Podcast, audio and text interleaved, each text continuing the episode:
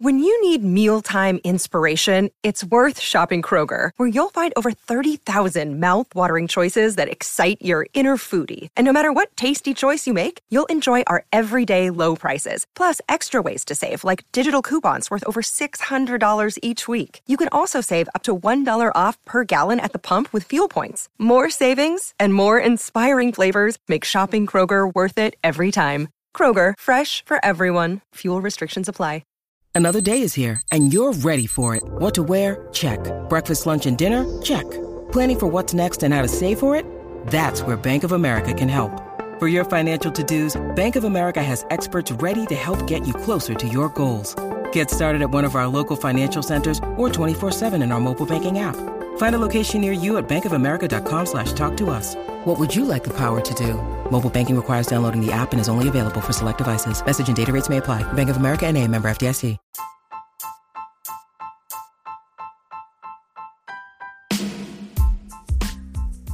Hey there, welcome to The Tint. I'm your host, Scott Fellman, and it's time for yet another foray into the world of aquariums from a slightly different perspective.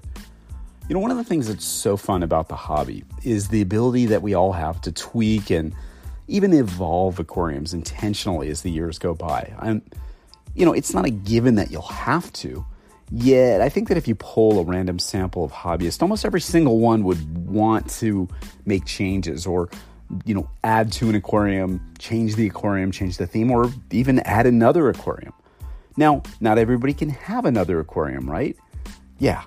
For many hobbyists, their one aquarium is the only one that they can have, at least for now, but possibly forever.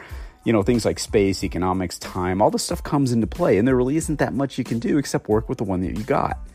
I mean, Look, it's a blessing to have even one, but to the serious fish geek, that desire to move on to a greener pasture, or you know, should we say a browner river or whatever, to just taste some new stuff, it, it almost never goes away. It builds because we're surrounded by inspiration everywhere. You just walk out to the nearest water feature, uh, go to the beach, go to a, a pond, go to a river, go to a creek, go on Instagram. Inspiration's everywhere. And I occasionally go through these moments where I entertain the, the idea of making changes to my tanks. And I can't escape that. You know, something will go through my head. It'd be like, Scott, it's been, you know, a minute since you've changed up the theme of your tank. Maybe you need to do something a little different. You know, a little voice in my head. You probably can relate to that, I would imagine. Now, it's always a bit weird to me because I've generally had an obsession with not changing my tanks up constantly or very rarely. Of course, there is a bit of a contradiction. When I started Tannin Aquatics in 2015, I realized that in order to sort of spread the gospel about this emerging botanical method thing, I needed to show a lot of tanks. And of course, this means one of three things. Either I needed to set up a lot of new aquariums myself, recruit a lot of fellow hobbyists to create and insure botanical method aquariums, or I could just iterate my existing tanks more frequently. Yet I still needed and still need to project patience because it's a fundamental part of what we do. So it's crazy. I think that's often augmented my by my desire as the you know Tannin mothership uh, to showcase new ideas in botanicals. Well, maybe that's an excuse to make changes, but we all like to try new stuff, right? So it kind of puts me in a sort of a strange paradox. And I think it's funny because I think that I even even though I fancy myself as this, you know, restless conceptual guy who's constantly evolving his ideas, the reality is that my makeovers of my existing tanks are seldom that radical. Rather, they're little iterations that represent incremental changes or improvements over previous designs. I tend to stay in my lane and I don't stray all that far from it. I almost envy those of you who can make completely radical changes at the spur of the moment without regret or a whole lot of consideration. Like, how do you do that? That's hard. I often wonder, though, why I play with such a tight set of characteristics. And by that I mean, you know, certain wood types or certain arrangements, use of certain botanicals of specific textures and colors, stuff like that. Although I'm definitely prone to overanalyzing things at times, uh, it's fun now and then to step out of my own mind and look at stuff as if I'm a third party of sorts and think things through differently. It's led to some pretty cool tanks over the years. Maybe I have that sort of comfort zone that I tend not to push myself out too far from. I mean, I operate in a pretty radical sector already, right? The botanical method aquarium is not for everybody. This is pretty different from the conventional clear water, highly stylized aquariums that we all know so well. And I realized a long time ago that when I make changes to my tanks, they're always more like little iterations of the existing design. Radical changes aren't my thing, I suppose. Now, I've learned over the years to give stuff time and give it space to evolve a little bit without my intervention. And I know enough to understand a fundamental truth about botanical method aquariums. The way the tank is looking now is not how it's going to look in a few weeks or even a few months.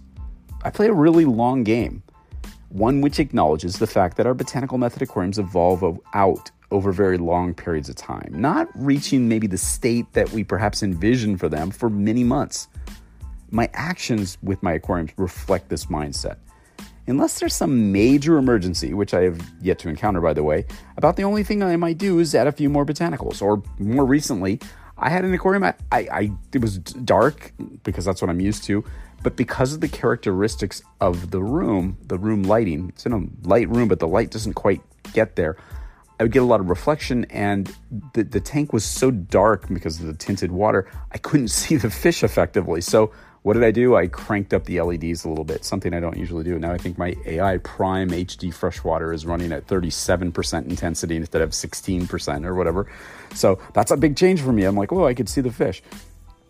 But my, my point is just evolving an aquarium a bit is what I do, making up for stuff that, you know, maybe is, is uh, not what I need to be doing at the time. In other words, I needed something, I needed light because I needed to be able to see it. Maybe I have a lot of botanicals that break down and I want to add stuff. Minor, small moves, if any at all. Now, that being said, the biggest hurdle to me in making changes to aquariums has always been the psychological one. This shame that I assigned in my own mind. If I simply broke down tanks and recycled them time and time again, you know, the whole Instagram, you know, influencer thing. Now, that being said, I slowly, emphasis on slowly, came around to the idea that this is an effective way to demonstrate new ideas to our, you know, growing community.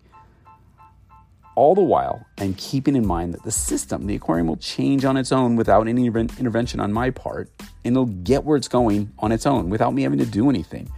So again, it's a strange paradox. And adding a few botanicals or leaves along the way is simply what you do to keep the process going. And it's extremely analogous to what happens in nature as new materials fall into waterways throughout the year while existing materials are carried off by currents or decomposed completely. It's just like in nature, isn't it? We're going to revisit the topic of getting started far more often here, following what we're turning into best practices and tips to get your botanical method aquarium off to a good start as nature evolves it. This is really important stuff, and we haven't talked about it enough. I mean, again, my philosophy of sort of live and let live makes a lot of sense because botanical method aquariums in my opinions in my opinion don't even really hit their stride for at least i don't know 3 to 6 months yet of course in this content driven you know instagram fueled postmodern aquarium world i know that we tend to show the new looks fairly often to give lots of ideas and inspiration to embark on your own journey. And i suppose it's a very cool thing yet it's sort of a double-edged sword. It might give you the wrong impression. Like so many things in the social media universe, the representation of today's aquarium world likely gives the incorrect impression impression to the beginner that, that the tanks are sort of pop-ups set up for a photography session and then broken down quickly. We're regrettably likely contributors to some of this misconception with our frequent iterations nowadays. Because we play a long game though, a really long game, and the tanks that we present to you in our images and videos are typically many months along, Maybe we're a little different. I don't know. So, what am I usually doing with my botanical method tanks? Well, I'm, I'm holding. I'm just going to do the scheduled tweaks that were in my plan. You know, adding some elements as intended to as the tank breaks in further. Maybe take in, put in some plants, take out some things, whatever, but nothing more. No big switches, no radical maneuvers. Why hold? Well, I mean, after your tank's been up for a few weeks, now would be the time if a tank isn't where you want it, right? Yeah, so that's the time. But why do I hold? It's because I have faith in nature. I know that she'll push things along correctly because that's what she does. And I know that to intervene now, to edit her moves at the time when the tank isn't looking its best in my mind, yet it's progressing ecologically and biologically, would be a real shame It would be akin to selling off a stock just before it breaks out or to unload a property just before the market takes off. It'd be a real shame. Because as sure as day follows night, if you've laid the correct groundwork to be successful, and if your tank is checking off all the proverbial basic boxes, the tank will get to where you want it. Eventually. Really. Sure, as I say all the time, there's no guarantees when working with nature. She can and she will at times kick your ass, even when you did everything right. However, there's something else, something more visceral that you can take comfort in patience. And a certain objective realization that things are going well with your tank and that they just need more time in order to fully attain the vision that you had or even exceed that vision. Of course, we can manage the evolution of our tanks, and it's often done by letting them do their thing. The mental stretches, the mental shifts that we talk about incessantly here are still occurring for me many, many years into this game. With each pick I see of natural habitats that I want to emulate and every beautiful aquarium that I see come to life from our community, it's always inspiring, it's always interesting, and it's always engaging, and it makes me think about different ideas. I'm seeing and experiencing new things, coming up with new ideas, and trying to understand and embrace the processes and the aesthetics right in front of me in a whole new light. And I'm happy to see many of you doing the same. Stay bold, stay creative, stay cautious, stay curious, stay patient, and always stay wet. Till next time, this is Scott Fellman from Tannin Aquatics. Thanks for spending part of your day with me. I look forward to seeing you on the next installment of The Tint.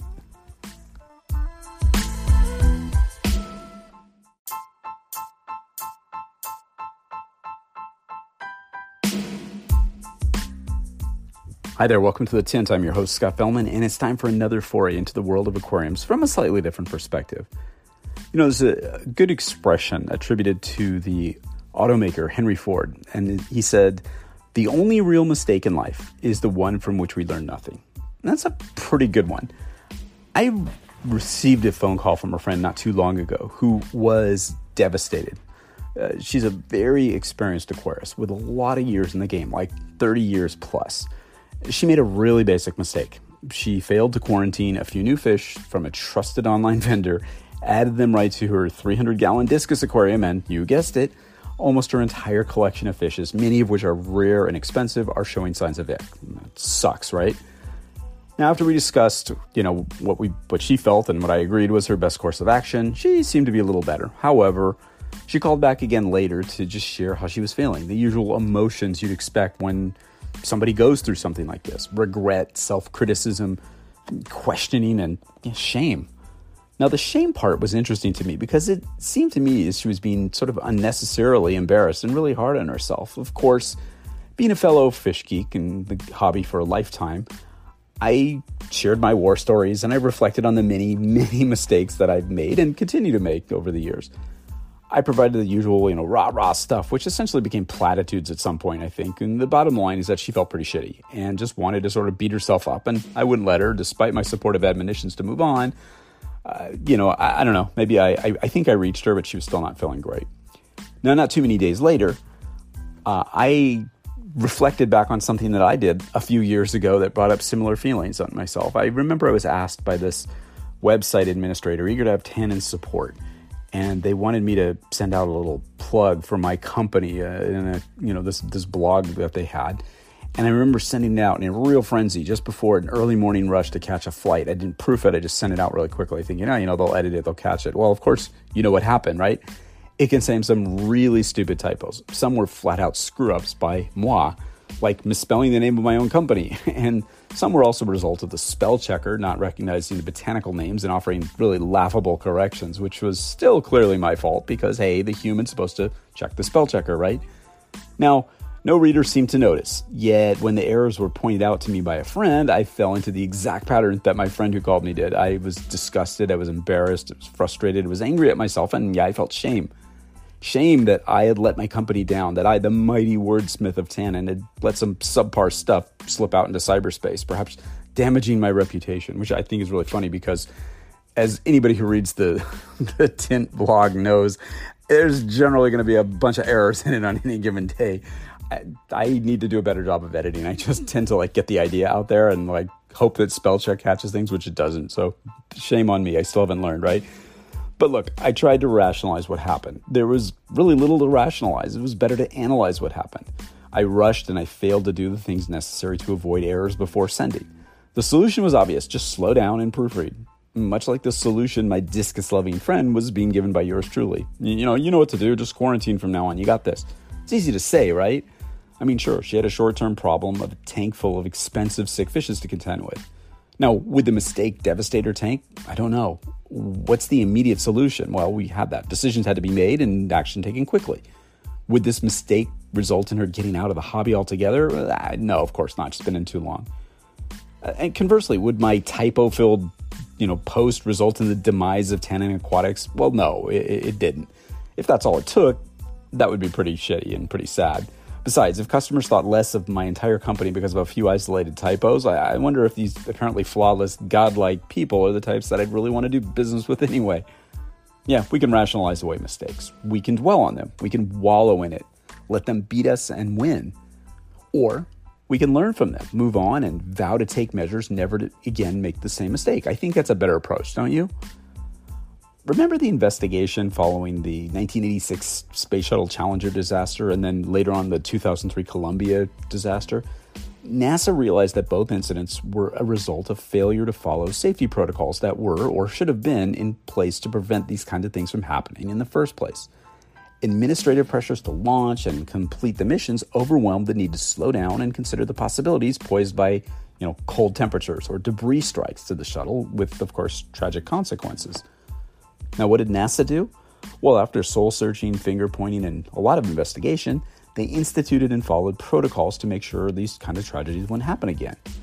Obviously, lives were lost and would never be brought back, and a proud American institution was rattled to the core. And guess what? After 1986, they made that tragic mistake again in 2003 with a similar devastating consequences. Did NASA quit? No. Did mankind stop exploring? No. We know the rest of the story. A by and large wonderfully successful program had emerged that had broad reaching positive benefits for mankind, despite the failures caused by human error and misjudgment. Look, an aquarium or a spelling error on a forum post are not on par with disasters that result in the deaths of humans, but the principles and the lessons to be learned are much the same. As fish people, we can choose to beat ourselves up, listen to a few people who you know tell us that we're stupid, or we can face what happened. We can look at what led up to the incident occurring in the first place, manage the consequences, and put procedures into place to assure that these types of errors never happen again we can show others that it's possible to make an error and recover. We can share our stories so that fellow hobbyists don't make the same mistake. We can make a setback and net gain for ourselves and for the hobby. We can emerge stronger and better as aquarists, and for that matter, as human beings. Remember the, the great inventor Thomas Edison once said, uh, you know, because he failed many, many times to get an electrical, a functional electrical light bulb. He made this famous statement where he said, "I haven't failed. I've just found 10,000 ways that won't work." Now, talk about an optimist. But look, think of all the great innovations in, you know, society and technology and arts, and in fish keeping for that matter, which arose as a result of failure, a result of error, a result of screwing something up. And rather than dwelling on the negative implications, putting a positive spin on things and moving forward to rise from the ashes of failure, emerging better and stronger than before for the benefit of others as well as for the individual who perpetuated the error or committed the act of failure in the first place. I submit to you that our aquarium keeping mistakes are sometimes tragic, often expensive, always frustrating, but never wasted if we face them, learn from them, and share the experience with others. In reality, no mistake is ever wasted in life. It can always serve as an example of what not to do, a la Edison. The history of tannin in its pre business days was filled with what we'd call disasters, as we determined what would work and what wouldn't. We tried all sorts of stuff, all sorts of different procedures, and some with pretty tragic consequences for fishes, and some with really amazing results before ever making the stuff that we sell available to you. In the context of R&D, failure just goes with the territory. It's part of the responsibility to bring a good product to market. One of my favorite personal icons, Steve Jobs from Apple fame, uh, knew of failure both before and during his tenure at Apple. In fact, he was fired. He was actually fired. Can you imagine firing that dude from Apple? I'm dumped by the company he literally co founded in a garage. As you can imagine, he was devastated. He was humiliated, felt like a failure. Did he hang it up? Well, of course not. We know that, as he later famously related in a Stanford commencement speech. Uh, he said he didn't see it then, but getting fired from Apple was like the best thing could have ever happened to him. And he felt that, like, this heavy price of being successful was replaced by this lightness of being a beginner all over again and less sure about everything and a freedom to enter a very creative period in his life. I thought that was pretty cool. As Jobs intimated so well, the takeaway from failure is the opportunity to rebound and to innovate stronger than ever before. You know, flush with that hard won knowledge that you can only get from learning by, well, screwing up. Taking ownership of our mistakes is sort of a pillar of aquarium keeping technique and philosophy. Everybody screws up in this hobby. Everyone fails. Everyone does something contrary to what they know to be correct. Everyone. However, it's the truly successful aquarist, and human being for that matter, who, rather than dwelling on failure, moves on to learn from it. Rises, you know, from the ashes to correct it, shakes off that cloak of failure only to, you know, put on the freshly pressed garment of success if you want to be, you know, flamboyant about it. But not everybody can do it. Everybody should. If the aquarium hobby were easy, we wouldn't have forums filled with how to's, and vendors wouldn't stock medication, test gear, electronic controllers, algae scraping tools, all that kind of stuff. You wouldn't need to take the corrective actions when your parameters head south because they never would. You wouldn't need to tear apart your aquascape to move the fish that you knew would bully everything else in your aquarium, yet, you know, you tried anyways, because you wouldn't have to need to experiment in the first place. I think I'll give my friend a call again just to check in. I think I'll let her know that what she did, although tragic in the short term, was probably one of the best things she could have done. Yeah, really. I'll let her know that if she learns to never make the same mistake again, and more important, shares her mistake and actions that she took to correct it with others, that this tragic incident was actually one of the greatest experiences of her hobby keeping career. If it helps just one other hobbyist avoid that same mistake, then that old cliche about, you know, the hapless fish is not dying in vain really does hold water. And to you, whoever of you that might have actually read that forum post all those years ago, do you know that cardinal tetra really is a cardinal tetra? Does the fact that I typed Gphagus instead of Geophagus mean that you'll never look at my company with a, you know, again, or you'll have a jaundiced eye and never buy from us? Maybe, maybe not. I'd like to think that it wouldn't drive you away, but hey, that's your call. I have to tell you that, reflecting back on it, I occasionally am still a little bit upset with myself. On the other hand, at the risk of sounding a bit, oh, arrogant, I'm actually kind of happy that I screwed up. Yeah, really. Why? Well, because I don't like the feeling screwing up left me with, and I don't want to feel that again. And that feeling pushed me to do a little better when I submit articles to other blogs. And of course, on my own, I, I still need to work on it. It's a work in progress. Oh, and this is funny. That site with the Aerofilled blog that was published, well, it folded shortly afterwards. Maybe it worked out okay anyway, right? Maybe I caused it to fold. Well, probably not, but really ironic though, wouldn't you say? Of course, being human, you know that I'm bound to screw up again at some point in the future, and as are you, but it's okay. I still believe in myself. I'll still learn. I'll still improve. Oh, and just because we acknowledge and own our failures doesn't mean that we can hold ourselves to lower standards in the hobby. It just means that we need to be, you know, be a little bit more aware of the possibilities of doing something in a manner that we know might be detrimental. And to you, the one hobbyist who thought that he was going to be the one person who could create a substrate consisting entirely of Java Fern, or you, that hobbyist who decided that it's okay to build the open top river tank with 30,000 gallons of flow per hour and a surge system located above that really expensive hardwood floor, I wish you all the success. Or at least I wish you a pleasant journey towards success as you recover from an occasional setback.